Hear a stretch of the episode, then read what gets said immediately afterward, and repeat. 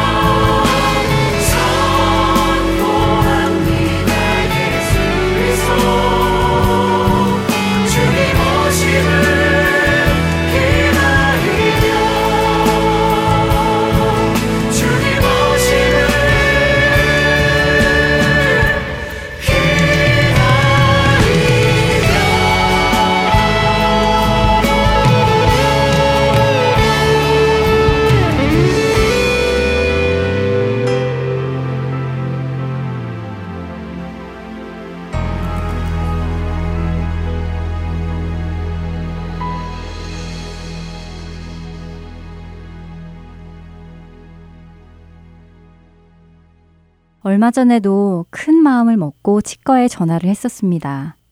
한국인 의사 선생님이 당분간 휴식이라는 소리를 듣고 그냥 알았다고만 대답을 하고 전화를 끊었는데요.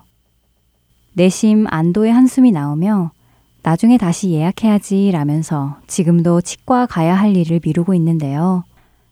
저에게 꼭 필요한 일임에도 아프고 무서워서 자꾸만 미루게 되더라고요.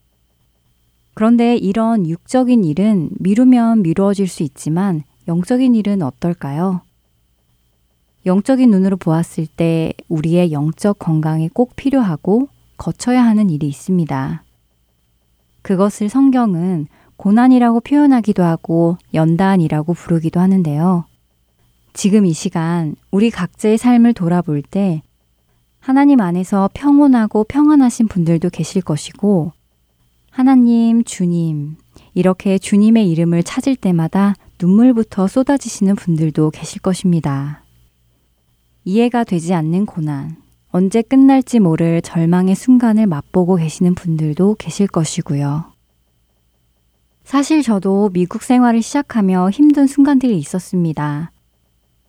저는 그 당시 막연하게 주님을 잘 섬기면 다시는 이렇게 절망적인 순간, 어려운 일들을 당하지 않으리라는 생각이 있었습니다. 하지만 이런 저의 막연한 생각은 잘못된 믿음이었지요. 성경 어느 곳에서도 하나님을 믿고 예수를 구주로 영접하면 앞으로는 어떠한 고난도 없이 평탄하게 살 것이라는 말씀은 없습니다. 아브라함에게 찾아오신 하나님께서는 아브라함에게 이렇게 말씀하십니다. 이후에 여호와의 말씀이 환상 중에 아브라함에게 임하여 이르시되 아브라함아 두려워하지 말라 나는 내 방패요 너의 지극히 큰 상급이니라. 창세기 15장 1절의 말씀입니다. 하나님은 아브라함의 방패라고 말씀하십니다.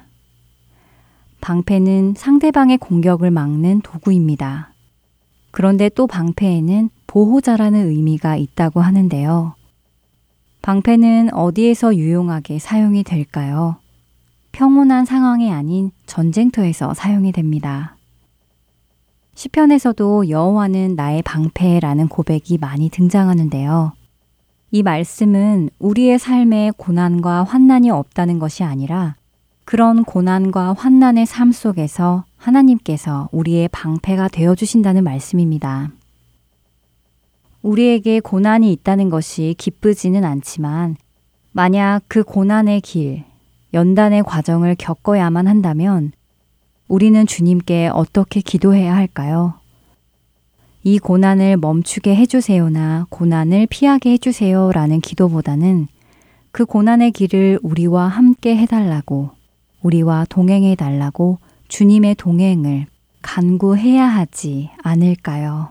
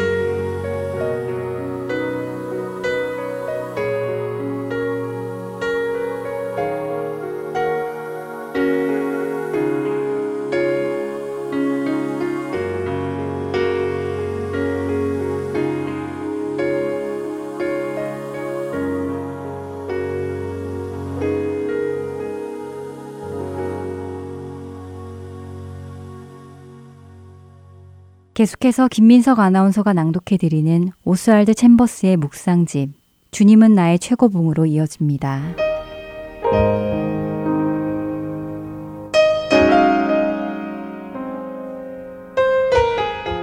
돈을 사랑하지 말고 있는 바를 족한 줄로 알라. 그가 친히 말씀하시기를 내가 결코 너희를 버리지 아니하고 너희를 떠나지 아니하리라 하셨느니라. 그러므로 우리가 담대히 말하되 주는 나를 돕는 이시니 내가 무서워하지 아니하겠노라. 사람이 내게 어찌하리요 하노라. 히브리서 13장 5절과 6절의 말씀입니다. 우리의 확신은 오직 하나님께서 약속하신 말씀 위에서만 가져야 합니다. 하나님께서 내가 결코 너희를 떠나지 아니하리라고 하셨습니다. 그렇다면 우리도 그 약속하신 말씀 위에서 담대히 주께서 나의 도움이시니 내가 두려워 아니하리라고 말할 수 있는 것입니다. 주의 말씀을 믿기에 나는 두려움에 사로잡히지 않겠다는 말입니다. 그러나 이 말이 두려움이 내게 오지 않는다는 말은 아닙니다. 두려움이 나를 엄습할 때 나는 하나님의 약속을 기억하고 두려움에 내 마음을 빼앗기지 않겠다는 의미입니다. 마치 어린아이가 아빠의 기대에 부응하기 위하여 용기를 내어 당당히 서는 것처럼 나도 용기를 내어 당당하게 서겠다는 것입니다. 세상을 의지하는 자들은 두려움이 임하였을 때에 쓰러지게 됩니다. 그들은 하나님의 약속의 말씀을 잊었고 영적으로 깊은 심호흡을 하는 것을 잊었던 것입니다. 두려움을 우리 속에서 제거하는 유일한 방법은 하나님께서 말씀하시는 것을 듣는 것입니다. 무엇을 두려워하십니까? 만일 여러분이 겁쟁이가 아니라면 여러분은 문제를 정면으로 부딪히려 할 것입니다. 그러나 여전히 두려움의 감정은 남아 있습니다. 여러분에게 아무것도 없고 도울 사람도 없는 그때 여러분에게 그러나 이 순간에도 주께서 나의 도움이시니 라고 말해 보십시오. 여러분은 주님의 음성을 듣고 반응하고 계십니까? 아니면 당신의 상황을 합리화시키기 위해 하나님의 말씀을 끼워 맞추려고 이러저러한 핑계를 댑니까? 하나님 아버지의 약속을 붙드십시오. 그리고 용기를 가지고 말씀하십시오. 나는 두려워 아니하리라. 우리 인생길에 악한 일이 발생하던 잘못된 일이 발생하던 상관없습니다. 아무 상관없는 이유는 주께서 말씀하시길 내가 너희를 정령 떠나지 아니하리라고 하셨기 때문입니다. 좌절과 두려움을 느낀다는 것은 하나님의 말씀을 붙들지 못하고 자신의 생각에 빠져 있다는 증거입니다. 어려움을 당하면 사람들은 자신이 얼마나 연약한지를 깨닫게 되면서 마치 큰 거인 앞에 숨어 있는 메뚜기 같다고 느낍니다. 심지어 하나님마저도 계시지 않는 것처럼 생각됩니다. 그러나 이러한 때 하나님의 약속을 기억하십시오. 내가 과연 너희를 버리지 아니하리라는 약속을 말입니다.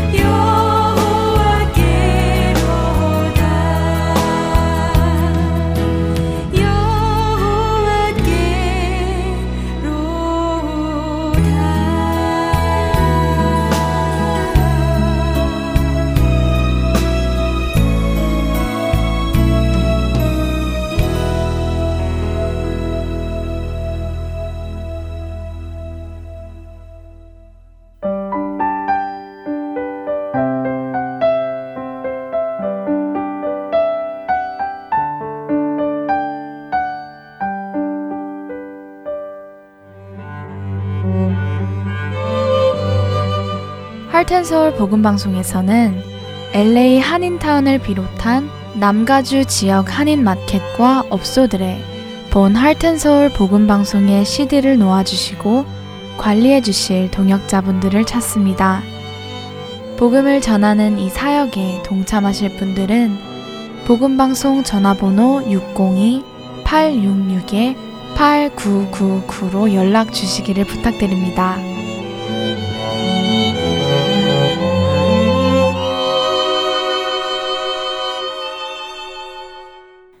설교 말씀 함께 하시겠습니다. 캘리포니아주 LA에 위치한 한길교회 노진준 목사님께서 디도서 1장 10절부터 16절까지의 말씀을 본문으로 거짓 선생들이라는 제목의 말씀 나누어 주십니다. 은혜 시간 되시길 바랍니다.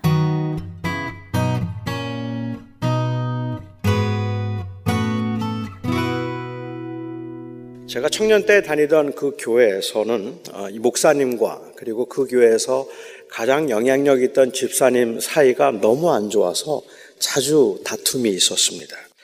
그래서 목사님은 이 설교를 할 때 누가 들어도 그 집사님을 겨냥해서 하는 것임을 알 수 있는 이 저주와 비난을 설교 중에 자주 말씀하셨습니다.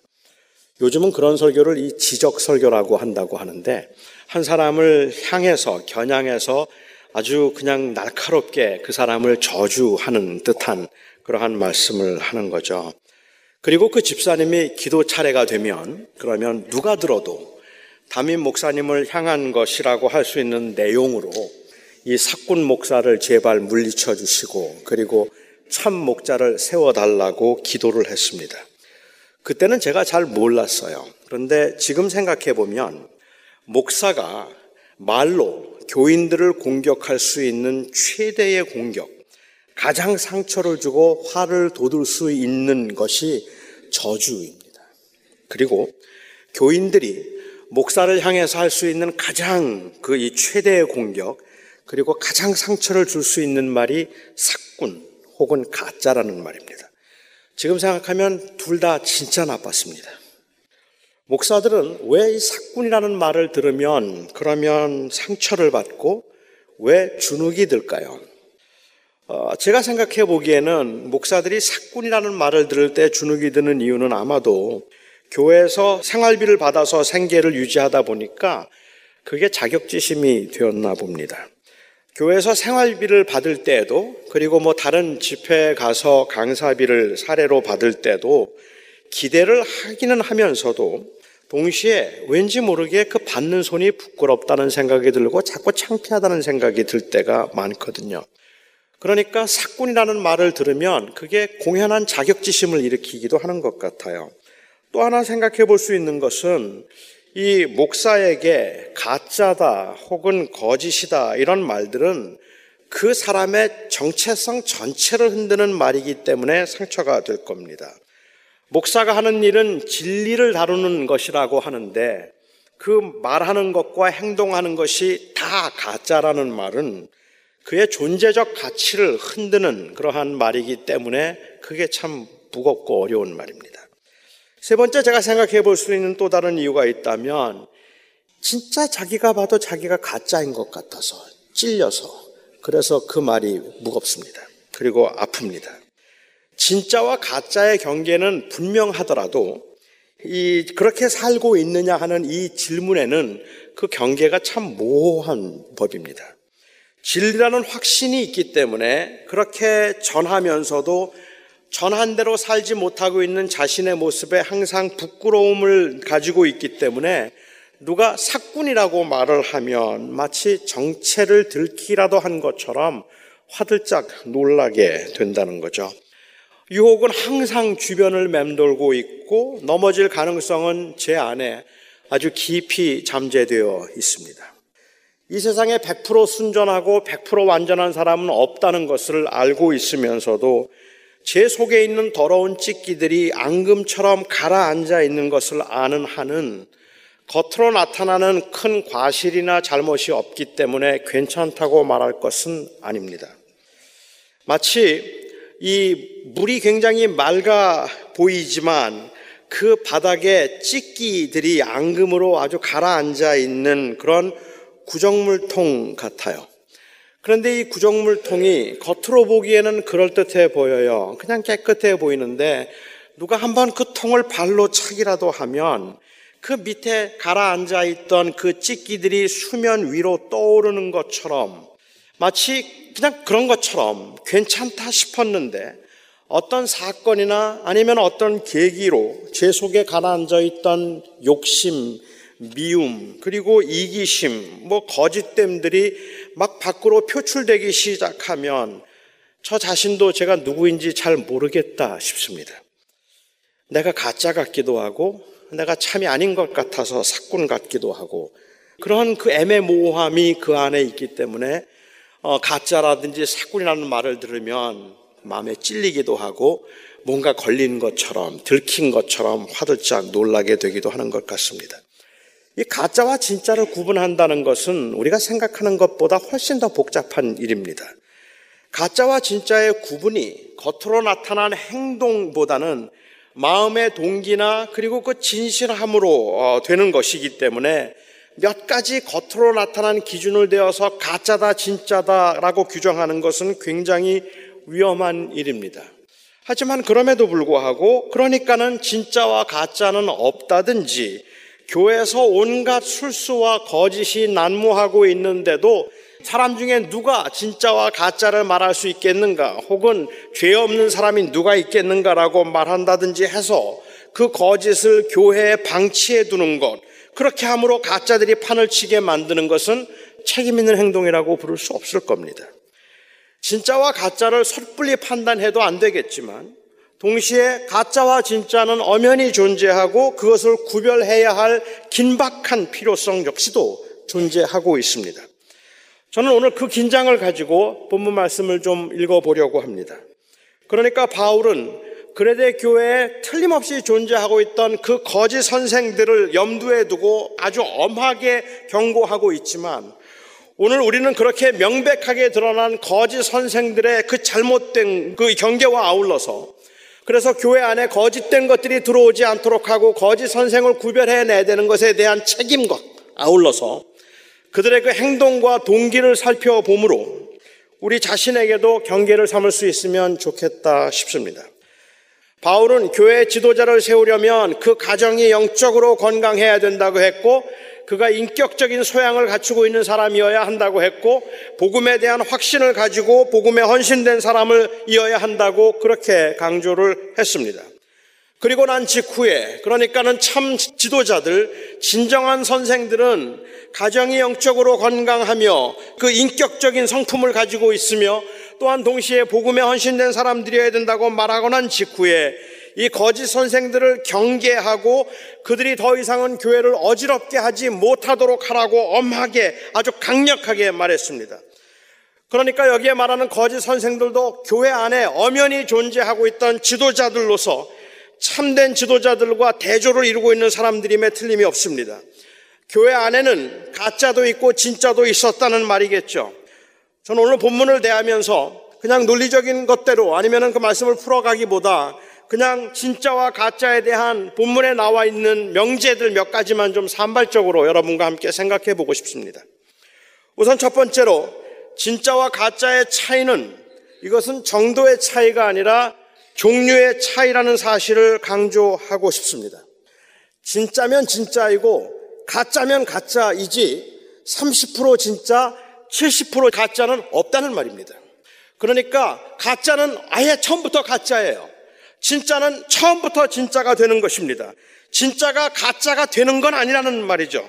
좀 어렵죠? 이렇게 제가 설명을 드려보면 어떨까 싶습니다. 위조 지폐하고 진짜 지폐는 아주 다른 종류의 지폐입니다. 그러니까 진짜 지폐가 어떤 경유를 통해서 위조 지폐가 되는 것이 아니라 처음부터 위조 지폐는 위조 지폐예요. 처음부터 진짜 지폐는 진짜 지폐라서 이거는 분명하고 엄격하게 나누어지는 겁니다. 그러니까는 지폐가 아무리 구겨지고 색이 바래도 심지어는 그 구석 한 부분이 찢겨져 나갔다 할지라도 그래도 진짜는 진짜입니다. 가짜처럼 보여도 진짜는 진짜입니다. 그 반대로 이 위조 지폐는 아무리 깨끗하고 아무리 잘 다려져 있고 보통 사람들은 식별할 수 없을 만큼이나 너무 진짜와 비슷하게 생겼다고 할지라도 아무리 깨끗해도 위조 지폐는 위조 지폐입니다. 위조 지폐가 깨끗하게 잘 다려진다고 진짜 지폐가 되는 게 아니라는 말이에요. 그거는 그냥 위조예요. 이스라엘 백성들이 하나님 앞에 범죄하고 넘어졌을 때, 그때는 그들은 가짜처럼 보였을 겁니다. 하지만 그들이 얼마나 불에 그슬리고 얼마나 그 타버린 재처럼 초라하고 흉하든지 그들은 하나님의 백성이었습니다. 그들이 하나님의 백성이 된 것은 하나님의 은혜로 된 것이고 하나님의 사랑으로 된 것이기 때문에 그렇습니다. 우리가 넘어지고 흔들릴 때 우리는 아무 가치도 없어 보이고 우리는 마치 가짜인 것처럼 그렇게 보여져서 그야말로 당황스러울 때가 있습니다. 어떻게 내 입에서 그런 말이 나올까 싶은 말들이 나오기도 하고 어떻게 내 마음속에 그런 마음이 생길까 싶은 그러한 원망과 불평이 마음속에 점점 깊어져서 상처가 되어갈 때 그때 우리의 마음속에 드는 생각은 내가 이거 가짜 아닐까 하는 생각을 하게 된다는 말이죠.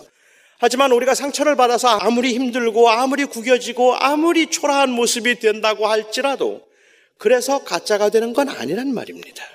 진짜는 그냥 진짜인 겁니다. 진짜와 가짜를 구분하는 것은 얼마나 거룩한가, 얼마나 깨끗한가로 결정되는 것이 아니라 그 안에 정말로 예수가 계신가로 결정됩니다. 그 안에 정말로 예수 그리스도가 계셔서 그 예수 그리스도가 나의 주님이심을 우리가 고백할 수 있다면 그렇다면 그게 진짜가 된다는 말이죠. 이거는 교회에도 적용이 된다고 저는 생각합니다. 교회가 너무 작기 때문에 선교도 제대로 하지 못하고 교육시설도 제대로 되어 있지 않아서 자녀들 교육도 형편없는 것 같고 목사의 설교도 너무 지루해서 교회가 몇 년 동안 성장하지 않고 그냥 한 10여 명, 20명 그 상태를 그냥 유지하게 되면 어떤 분들은 저건 교회도 아닌데 저런 교회는 빨리 문을 닫는 게 낫겠는데 라고 말을 하기도 합니다. 물론 그 문제가 없다고 말할 수는 없겠지만 비록 작고 보잘 것 없어 보인다 할지라도 그곳에 예수 그리스도가 계시고 그리고 그의 이름을 높인다면 저는 그건 교회라고 생각합니다. 수천 명이 모여서 왁자지껄하고 뭔가 살아있는 것 같은 생동감이 있어서 항상 움직인다 할지라도 사실은 그 안에 예수가 계시지 않아서 사람들만 높임을 받고 사람들의 편리만을 그리고 사람들의 유익과 이익만을 추구하고 있는 집단이라면 아무리 많은 사람들이 모여 있다 할지라도 그거는 교회라고 부를 수 없을 겁니다. 그러니까는 교회가 참 교회인가 아닌가를 결정하는 것은 정말 예수가 있는 거예요. 그리고 그 예수를 드러내고 있는가 하는 것이 아마도 그 이 기준이 될 거라고 봐야 할 겁니다. 물론 거짓됨으로부터 위선과 악함이 나오고 욕심이 드러나는 것이지만 그것을 거짓되다 말하는 것은 위선과 이 욕심의 어떤 정도 문제가 아니라 정말로 예수의 사람인가 아닌가 하는 것의 차이라는 말이죠. 따라서 겉으로 나타난 몇 가지 모습을 보고 그걸 가짜라고 함부로 말하거나 규명하는 것은 대단히 위험한 일입니다. 비록 우리가 우리의 삶 속에서 우리 스스로 너무 지쳐서 우리가 가짜처럼 보일 때가 있다고 할지라도 우리가 하는 짓들이 하나님 앞에 부끄러운 행동들이고 하나님 앞에 넘어지는 행동들이 있어서 우리가 나 자신을 볼 때도 나는 가짜인 것 같다고 생각되는 그러한 때에도 그것이 그냥 그래서 조금 더 깨끗하고 건전하고 교회 조금 열심히 되면 진짜가 되는 게 아니란 말이에요. 중요한 질문은 지금 그 상황에서도 정말로 여전히 예수가 나의 주님인가, 그리고 그분이 나의 생명인가 하는 그 고백일 겁니다. 저는 그래서 진짜와 가짜의 구분은 분명한 종류의 차이라고 생각을 하는데 저는 여기에 함정이 좀 있다고 생각했어요. 이 부분이 바로 제가 두 번째로 생각해 보고 싶은 점입니다. 교회사를 보면 어쩌면 교회는 그러기 때문에 누가 진짜인가? 정말 예수를 믿는 사람인가? 아니면 예수를 믿지 않는 사람인가? 그 교회 예수가 전파되고 있는가? 아니면 예수가 전파되지 않고 있는가? 정말로 그 고백 속에 아니면 그 가르침 속에 예수가 있는가 없는가 하는 것을 가지고 가짜인가 진짜인가를 규명하는 일에 굉장한 열심을 보이기는 했는데 진짜가 가짜처럼 보이는 일에는 크게 신경을 쓰지 않았다는 말입니다. 그래서 교회는 아주 무례하고 아주 독선적이 되었는데도 그걸 마치 진리를 위한 핍박인 것처럼 여겼습니다. 가짜가 진짜인 것처럼 보이는 것도 문제이지만 진짜가 가짜인 것처럼 보이는 것도 문제인데 가짜를 색출해내는 데는 교회가 열심을 내었어도 진짜가 가짜처럼 보이는 데 대해서는 우리가 소홀히 여겼던 그러한 경향이 있더라는 말이죠. 오늘 본문에 나오고 있는 이 거짓 선생들 중에는 하나님을 시인하던 유대파 또는 할례파 기독교인들이 있었던 것 같습니다. 그들은 종교적인 행위를 강조해서 할례를 강조했고 나름대로는 꽤 엄격하고 금욕적인 그러한 삶을 강조하기도 했습니다.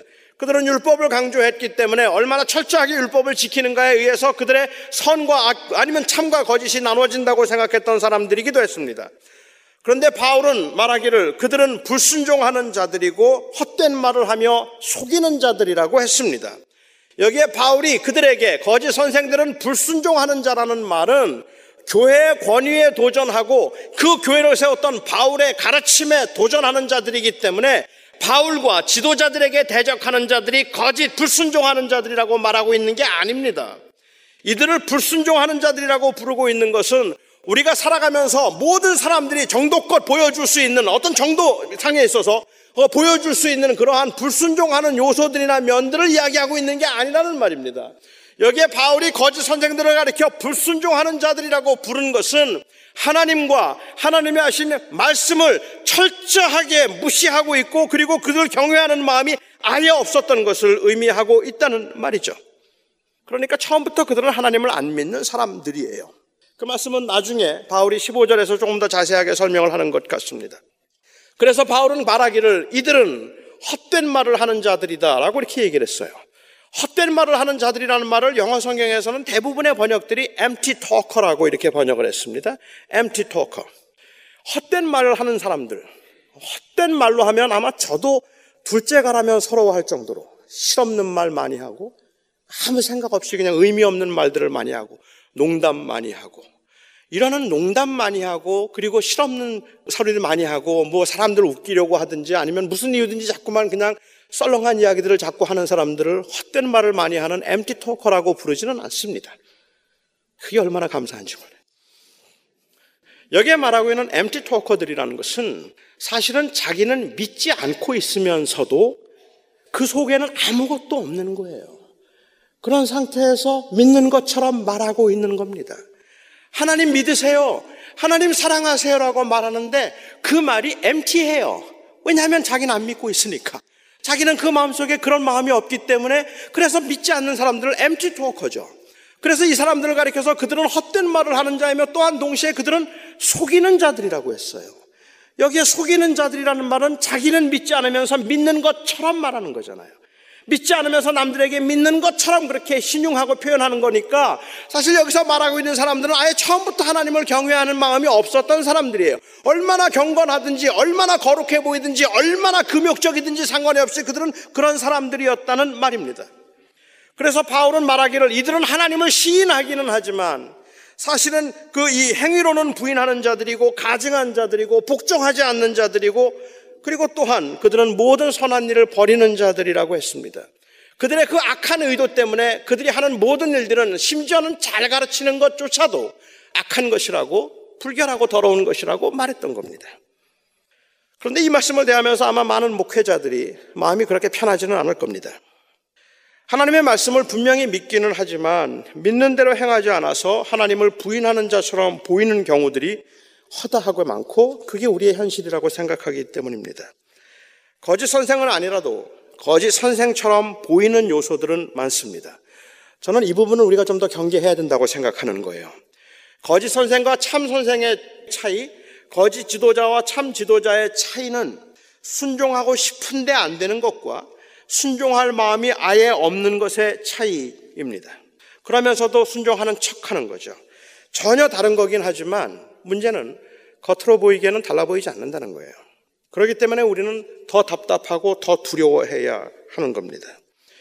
저는 또한 그렇기 때문에 나는 거짓 선생이 아니라는 사실에 머물러 안주할 수가 없습니다.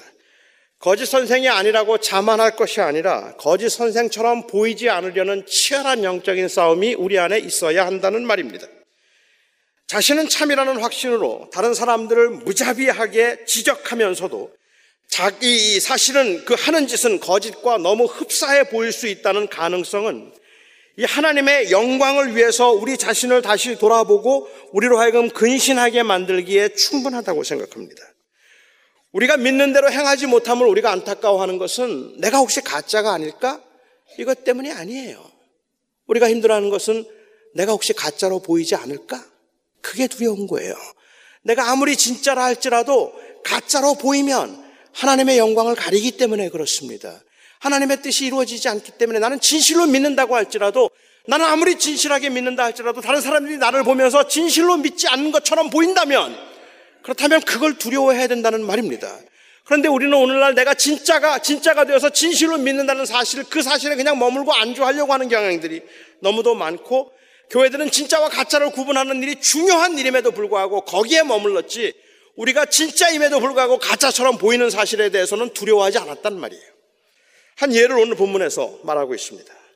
바울은 그레데 교회의 거짓 선지자들은 더러운 이득을 취하려고 마땅하지 않은 것을 가르침으로 가정들을 아주 가정들을 어, 다 무너뜨렸다고 그렇게 이야기를 하고 있습니다.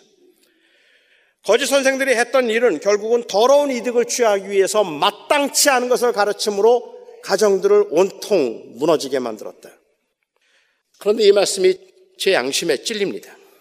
한국 교회는 가정의 희생으로 교회가 성장했다고 해도 과언이 아닐 만큼 교회 지도자들은 가정을 돌보지 않았고 그리고 교회만 열심을 내는 것을 하나님을 향한 충성이라고 생각을 했을 뿐만 아니라 교인들로 하여금 교회에만 열심을 내면 된다고 가르치기도 했습니다. 여러분들은 혹시 1971년에 있었던 이수님 양의 사건을 아십니까? 한국 기독교 흑 역사라고 하는 책에서 강성호 씨가 이 사건을 소개해서 저도 알게 되었습니다. 1971년에 경상남도 구만에 구만교회라고 하는 교회가 예배당을 건축했답니다. 교인들이 그렇게 많지 않은 교회였음에도 불구하고 교회가 건축을 좀 크게 해서 빚을 많이 지게 되었습니다. 70년대만 해도 교회만 일단 크게 지어 놓으면 교인들은 늘어난다고 하는 그러한 생각을 했기 때문에 그런지 몰라도 과하게 빚을 많이 내어서 예배당을 좀 크게 지었는데 교회는 이 빚을 갚을 능력이 없었습니다. 그래서 교회가 빚을 갚을 능력이 없다는 것을 알고 이 이수님이라고 하는 당시 21살 된 그 교회 교인이 교회 빚을 갚기 위해서 노회에 참석을 해서 그래서 서원을 하고 그 노회원들에게 호소를 했습니다. 자기의 눈을 바치겠다고 했습니다. 다행히 눈을 사겠다는 사람이 나타나지 않아서 아, 눈을 팔 수는 없었습니다. 당시에 한 신문은 이 사건을 기사로 다루면서 기사의 제목을 이수님 양의 눈을 구하라 하는 것이었고 그 소제목으로 붙인 것이 지도자의 신앙 오도가 문제라는 제목을 붙였습니다. 지도자의 신앙 오도로 인하여서 그래서 자칫 교인이 눈을 바칠 뻔 했다는 그러한 말입니다. 그런데 여러분 더 심각한 문제는 너무 많은 교회 목사들이 교회를 건축하기 위해서 이 사건을 미담으로 소개했다는 겁니다. 신앙인의 그러한 그 이 헌신, 자기의 눈을 바쳐서라도 교회를 건축하려는 그러한 그 거룩하고 순결한 믿음, 뭐 이런 식으로 너무 많은 곳에서 간증 비슷하게 이것들을 미담으로 이야기하는 바람에 전북 완주에서 어떤 집사가 아내의 반대에도 불구하고 자기의 눈을 팔겠다고 병원을 찾아갔고 한 여인은 자기의 신장을 팔았습니다. 그리고 건축 헌금을 했습니다. 물론 가정에 불화가 일어나서 가정은 다 깨졌습니다. 교회를 건축하는 것이 더러운 이득을 취하는 것은 아니라고 말할 수도 있겠어요. 그러니까는 더러운 이득을 취하는 것과 그리고 교회를 건축하는 건 상관관계가 없다고 말할 수도 있겠지만 결과적으로 그래서 교회당 크게 짓고 부흥해서 목사는 성공적인 삶을 살게 되었는데 그 후유증을 알아야 했던 교인들이 너무 많아서 가정들마다 깨어졌다면 이것은 마땅치 않은 것을 가르쳐서 가정을 무너뜨린 것임에 틀림이 없다고 저는 생각합니다.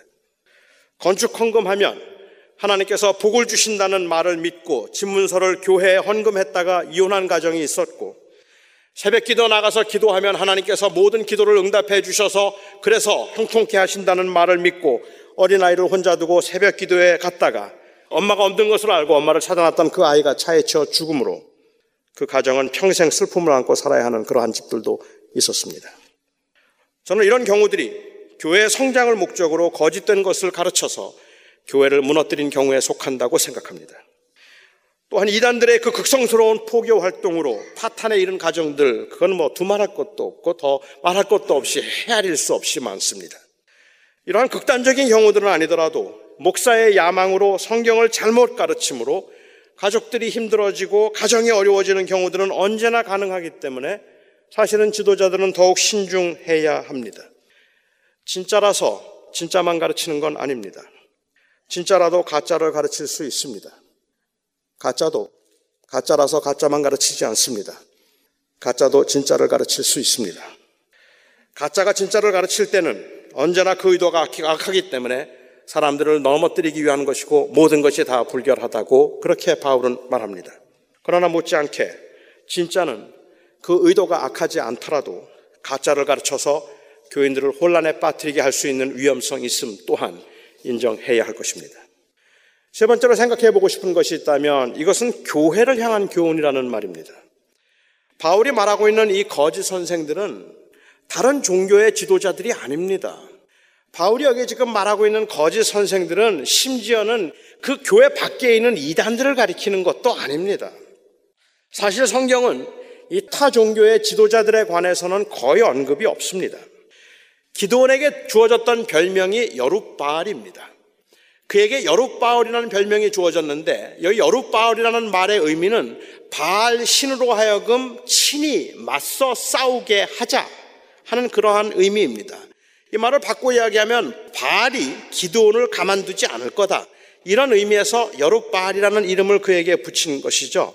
이 별명이 기도원에게 주어졌던 이유는 기도원이 사사가 되고 난 후에 자기 아버지 집에 있던 당시 우상인 바알 신과 아세라 목상 그 이 우상들을 그가 밤중에 다 부셔버렸기 때문에 그렇습니다. 바알 신상을 부셔버리고 아세라 목상 신상을 다 부셔버렸기 때문에 그에게 주어진 별명이 여룻바알입니다. 이 사건 때문에 교인들 중에는 가끔 절에 가서 방뇨를 하거나 아니면 그 절에 가서 찬송가를 크게 부르거나 불상을 훼손하는 사람들이 있었습니다. 그런데 여러분 기도원이 한 이 일은 이 기도원이 블레셋 진영에 들어가서 그들이 섬기고 있는 그 신들을 회파하고 부순 것이 아니라는 사실을 기억해야 합니다. 이스라엘은 사실은 가나안 정복할 때 그때 외에는 블레셋이나 아말렉 혹은 미디안이 쳐들어오지 않는 한 먼저 쳐들어가서 깃발을 꽂고 영토를 확장했던 적이 한 번도 없습니다. 기도원이 한 일은 이 하나님의 백성이라고 하면서도 자기 아버지의 집에 아버지가 꼭 했던 건 아닐지 몰라도 아버지의 집에 그 이스라엘 백성들이 바알신과 아세라 목상을 섬기기 위해서 우상들을 만들어 놓고 거기에 절하고 있던 이스라엘 백성들의 성읍에서 한 일입니다. 저는 한국의 기독교가 너무 호전적이라는 것이 사실은 좀 많이 안타깝습니다. 우리가 살아가는 삶이 치열한 영적인 전쟁이라고 하는 것은 어쩔 수 없고 그래서 우리의 삶을 영적인 전쟁이라고 조금 호전적으로 표현하는 것은 뭐 그렇다 치더라도 사실은 이 영적인 전쟁을 하는 방법조차도 성경에서는 언제나 섬김과 사랑 그리고 또한 기다림과 인내, 포용을 통해서 영적인 전쟁을 하도록 하십니다. 같은 믿음을 고백하고 있는 이 믿음의 공동체인 교회가 타락하지 않도록 그 가르침이 엄격하고 그리고 분명해야 되는 것은 사실이겠지만 그것은 다른 종교나 혹은 믿지 않는 다른 사람들을 향한 무례함을 의미하는 것도 아니고 그리고 또한 다른 종교에 대한 판단과 비판을 의미하는 것도 아닙니다. 그러니까 어떤 종교를 믿든지 상관이 없고 다 구원을 받는다는 말은 아닙니다. 진짜임을 드러내는 방법은 당신은 가짜요라고 말함으로 드러내는 것이 아니라 진짜임을 드러내는 방법은 진짜로 살아서 진짜임을 드러내야 한다는 말입니다.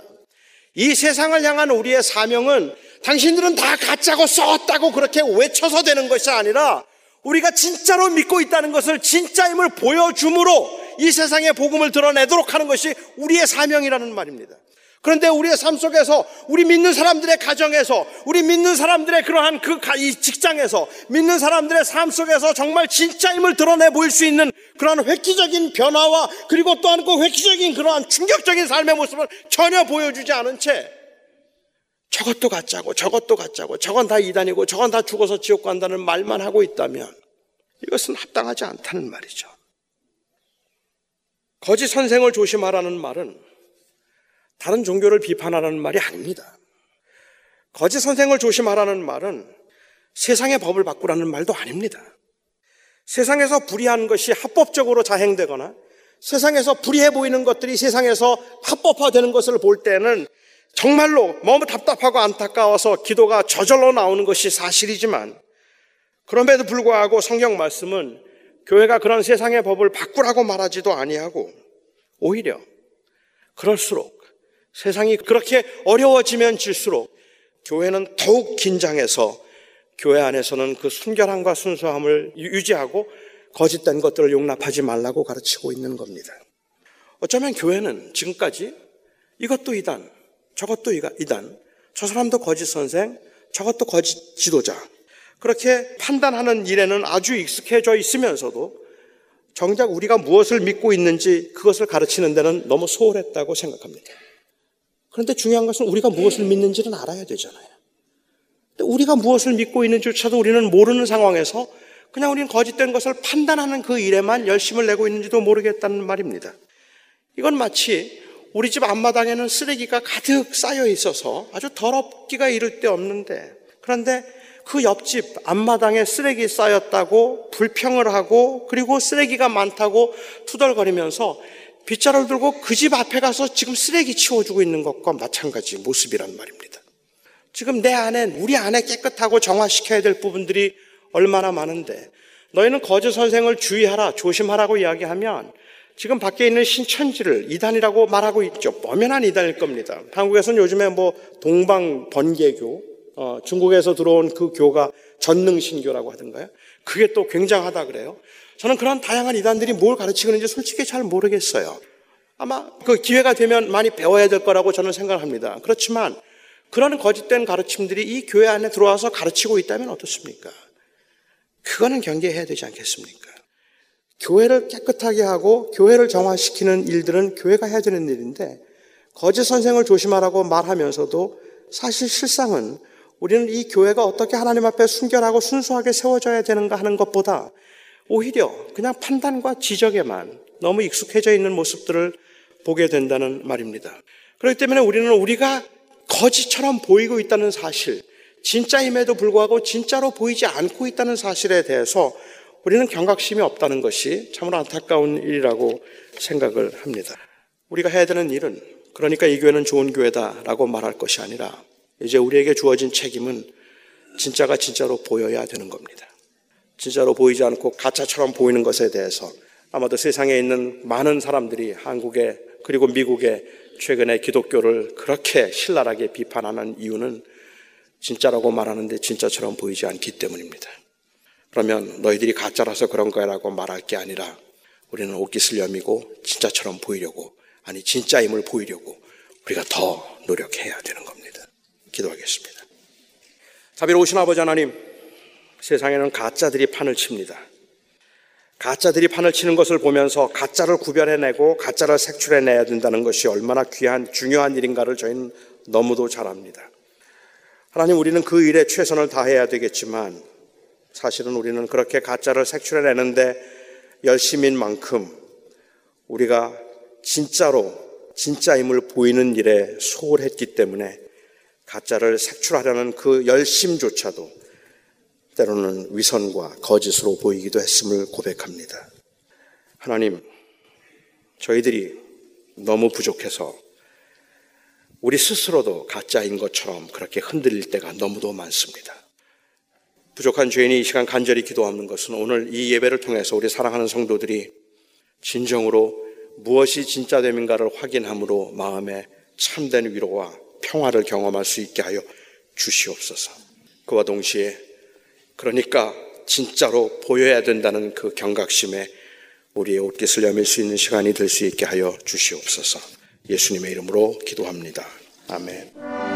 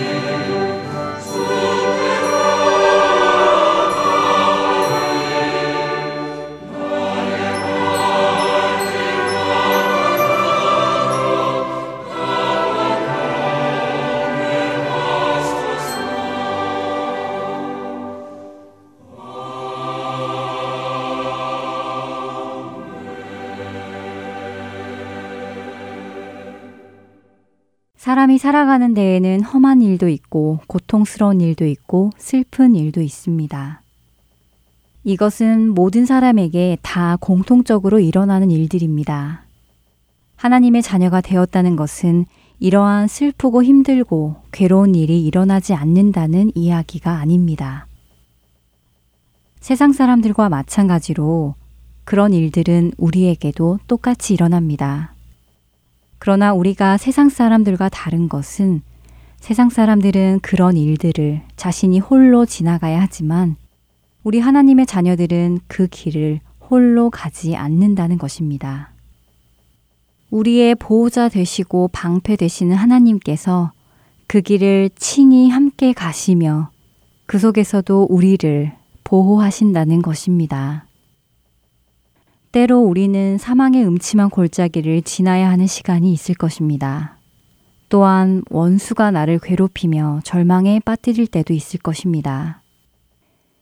그럴 때에 우리가 하나님께 바라야 하는 것은 이 고난을 피하게 해달라는 것이 아니라 이 길이 꼭 지나가야 하는 길이라면 이 고난이 받아야 하는 고난이라면 주께서 나와 동행하여 주시고 내가 주님만을 의지하게 해달라는 기도일 것입니다. 시편 115편 9절의 말씀입니다. 이스라엘아 여호와를 의지하라. 그는 너희의 도움이시요 너희의 방패시로다.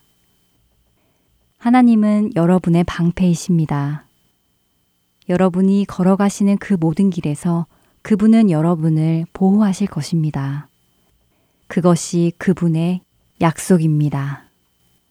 그렇기에 어떤 험난한 일이 여러분을 힘들게 한다 하더라도 좌절하지 마시고 여러분의 방패 되시는 주님의 품 안으로 들어가시기 바랍니다.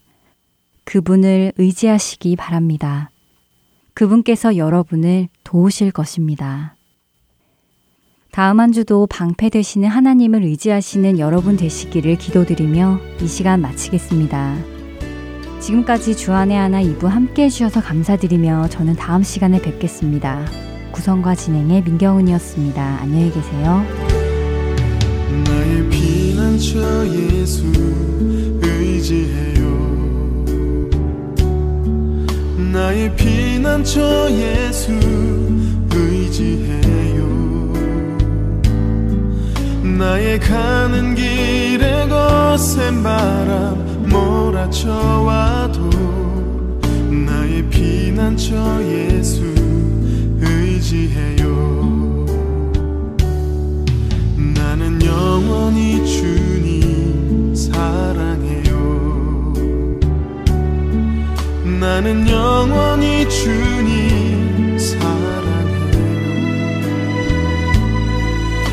세상 어떤 것도 나의 사